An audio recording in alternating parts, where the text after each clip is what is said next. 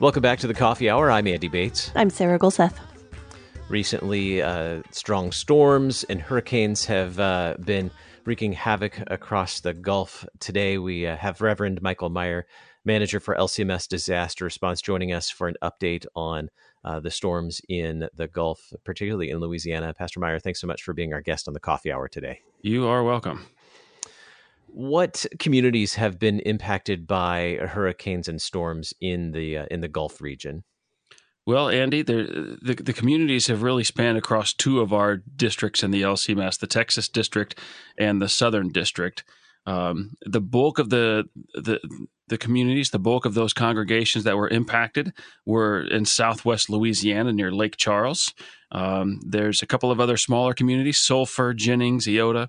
Uh, those were communities that were hit as well. DeRidder, uh, north of Lake Charles, uh, and then on, on, the Texas side, it, the damage was almost exclusively in the Port Arthur, Beaumont, Orange uh, area. This, that's the part of Texas they call the Golden Triangle. Uh, so it's the really southeastern uh, side of the state. What's uh, what's the damage look like in those communities? Well, there is just a significant amount of wind damage. When they when when this was coming, they were expecting the wind damage, but they were also expecting a lot of flood damage. And what we saw was that the storm moved fast enough uh, that, uh, and it came in uh, at a time where the the tides were not at their highest, and so they were spared the worst of what could have been a very very brutal storm surge. Uh, so there wasn't actually a whole lot of flooding, but the the wind damage is really substantial. You you can drive through the community, and uh, 19 out of 20 homes have uh, damage to their roofs, whether it's a, a, tree on their roof or whether it's uh, an awning that is blown off. Uh, and so when you look at those that that roof damage, you know that uh, even if the rest of the house looks okay there's damage on the inside from that water that would have come in uh, through that uh, damaged roof. So, and then there's of course trees down all over the place. So every single every single uh, individual uh, homeowner is going to have problems with these trees. So probably uh, uh lots of uh, chainsaw teams are going to be needed in the near future. It sounds. Yeah, like. there's going to be a lot of chainsaw teams and a lot of chainsaw work here, and we we expect this to be about. Um, uh, maybe a two to four month response actually with our chainsaw teams. Uh, and you know, as far as our volunteers are concerned, we have a just a, a really lot of a, lot of good qualified volunteers who like to come out and uh, and help our congregations, help our our Lutheran members be uh, uh, graceful and show mercy to our uh, neighbor other neighbors in the community. But one of the things that we that we're working on building within that community of volunteers are the certified chainsaw users. It's a very we would call it a select group because it's a it's a pretty dangerous uh, tool to, to, to wield and use, uh, and it, it, requires additional training. But we do we do have uh, a number of good teams scattered throughout the uh, the the LCMS who are able to come in, provide uh, debris removal, cut up these uh, these trees, use uh, some equipment like uh, skid steers and bobcat walk behinds with grappling hooks on the front to grab the, uh, the, the the branches and the trunks and drop them off at the uh, at, at, the side of the road, and really saving saving the, the, the homeowner thousands and thousands of dollars compared to having to uh, to pay for somebody to come in and do it because our volunteers do all this work for free. What communities were you able to visit uh, along with others from LCMS Disaster Response? Yeah, so we we visited uh, uh, primarily Lake Charles and Sulphur, uh, but we we saw the communities on Interstate 10 as we were coming in. We uh, flew into New Orleans and drove through Baton Rouge, Lafayette, and you can kind of see as you get closer into Lake Charles, the damage increases. And then we went past that into the Texas district uh, and visited uh, Grace Lutheran Church in Orange. So St. John's is in uh, Lake Charles. Uh, Trinity Lutheran Church is in Sulphur, and Grace was in Orange. Those were the three primary uh, locations that we went to. And the, the reason we went really this early uh, is so that we can work at uh, the logistics of figuring out, all right, which one of these places is going to be a good spot to house uh, volunteer teams to come down. So that's really the, when we go and visit. That's that's the reason we're there. Yes, we want to provide care to uh, the pastors that we might visit and show compassion to them, uh, but primarily we want to say, all right, what do we need to put into place? Who do we need to work with in order to get what we need uh, to to house those volunteers? What is the damage to those churches? Well, uh, both in Orange, uh, uh, Texas, and Sulphur, Louisiana, they had uh, awnings and roof damage, uh, and I, uh, I, I, think if once they get in to the church there in Sulphur, they're going to probably see that they had some water damage come in.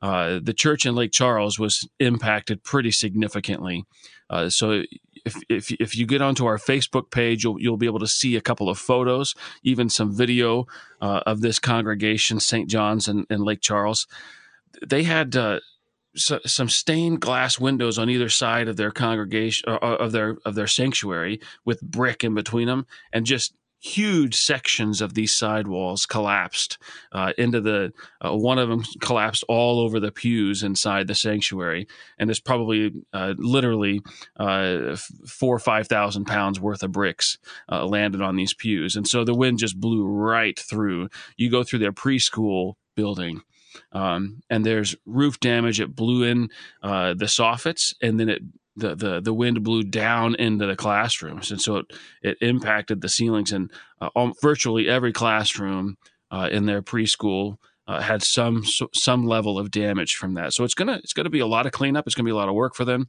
Uh, but uh, uh, we, like I said, we've got some volunteer teams that are that are already planning on coming in to help with that debris removal and setting up the capacity for additional volunteers down the road to come in and provide help and assistance. Now you mentioned two to four month uh, outlook for the chainsaw teams. What is that outlook for the volunteer teams that are coming in? Well, in many respects, it's going to parallel that that chainsaw work two to four months because the bulk of the work for the homeowners is going to be some basic debris removal, but it's all related around the chainsaw work. Uh, uh, here in the next couple of weeks, we're going to get further assessments because some of these homeowners, you know, uh, insurance uh, along the Gulf Coast works differently than it does here in the Midwest. Uh, the uh, for a named storm like this, the deductible is normally pegged at a certain percentage of the value of the home, so it's not it's not a known quantity of two to three or four thousand dollars for a deductible that many of us in the Midwest might have. They may be looking at uh, twenty thousand dollar deductibles as a homeowner, or fifty to sixty thousand dollars for a congregation. Uh, just to pay the deductible before the insurance steps in and does any uh, does any uh, uh, help and assistance. And that's if they had the right kind of insurance, because their uh, wind and wind insurance is generally a, a, a, different kind of insurance than the typical severe weather that we would have here in the Midwest. Yeah, I remember from uh, my time in Florida that uh, hurricane insurance was was pretty common in that area. So it's a, a separate or, or, an additional policy specifically addressing the issues of uh, that that might result from a hurricane. Right how are the LCMS congregations in those communities positioned to uh, to respond and to uh, to respond to the needs of the community? Yeah, now re- really, it has so much to do with location, right? These congregations are in the, the heart of the areas where the, that, that that are populated, but we're also impacted by the by the hurricane. So the, their locations can't be better, and they both have. And and but when I say both, I mean Sulphur, Louisiana, and Lake Charles they both have property that is uh, easily accessible right? So we have a number of our chainsaw teams that are self-contained. They come down in their uh, RVs and they they they bring everything that they need to sustain their own life and work for for uh, several weeks at a time. And so they they've got.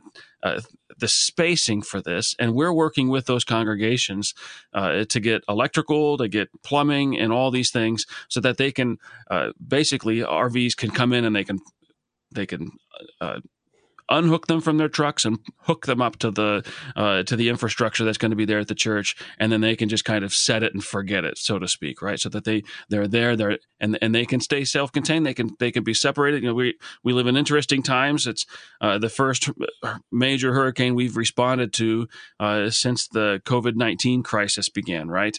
Uh, and so we're we're looking at uh, this volunteer coordination a little differently than we did six eight months ago.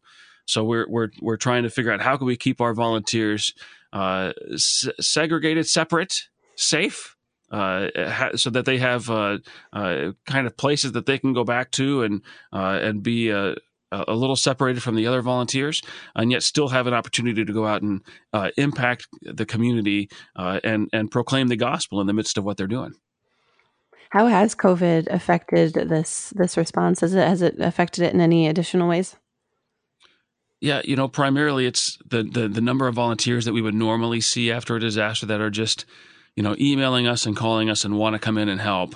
Uh, that number is quite a bit lower than it is this time around. And on one hand, that's okay because the chainsaw work that's required on this one is it's a little more skilled. It's a little uh, there's fewer volunteers that can do it, but there are there there there are going to be needs for the general volunteer as we go forward in these next two to four months, and we're going to have a, a an ability a way for them to do that. We're partnering with Orphan Grain Train to bring down shower trailers uh, and uh, bunkhouse trailers that are divided, uh, so that uh, uh, each of these trailers are going to be divided into three bedrooms, so to speak, with two different beds. So a, a couple can uh, it can sleep there, or a small group that, that they've traveled together. They've they, they they've already been exposed to each other uh, uh, uh in in that regard, and and they're not as concerned about maybe spreading germs from uh, amongst themselves. But then another group could come in, a small group, two or three, or even one.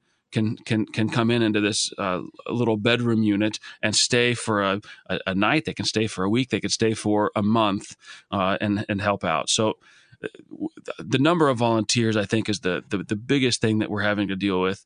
But then also, there's some education too, right? We our volunteers always go out wearing the right personal protective equipment, uh, and that means that they're taking those precautions to to not catch anything that might be in the uh, uh, in the environment as a result of the disaster. And those those those protections are helpful now in COVID. So in many respects, most of our volunteers are already prepared to to volunteer in a safe way. Now it's just educating and saying, you know what, this is this is very similar to the uh, the local restrictions and guidelines that may be in place regarding masks or social distancing and whatnot and I know in in many disasters like this, the timing of the arrival of volunteers is is important as well. Uh, having volunteers too early isn't necessarily helpful. Too late isn't necessarily helpful as well. Do you do you have an idea when volunteers are, are they ready for volunteers at this point, or is that still in the future? Uh, the only volunteer that they're ready for at this point right now is the fully self-contained volunteer, the one that goes in with an RV, and the hookups aren't there yet for uh, for those uh, RVs. So they would have to know that they that they're 100% on their own for electricity. They have to have their generator because the community is going to be without for uh, a couple of months. They have to have their own water. They have to have and be ready to to uh, take their RV to a, a, a, dump station to get rid of the, the wastewater.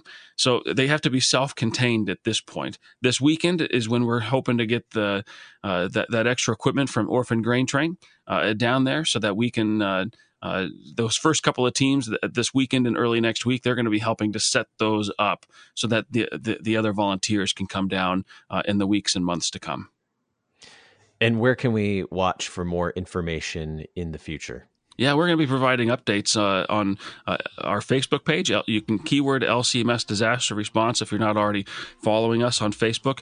You can also check out uh, our website, lcms.org forward slash disaster. We'll have updates there uh, in the form of reporter articles uh, and, and, and other things as well. The Reverend Michael Meyer, manager, LCMS Disaster Response. Thank you so much for the update today. Yeah, thank you for having me. You're listening to the Coffee Hour. I'm Andy Bates. I'm Sarah Gulseth. The Coffee Hour with Andy and Sarah is a production of KFUO. To support the Coffee Hour and KFUO Radio, visit kfuo.org. You can also text KFUO to 41444 or send an email to gifts at kfuo.org. And you can call us at 800 844 0524. KFUO. Christ for you, anytime, anywhere.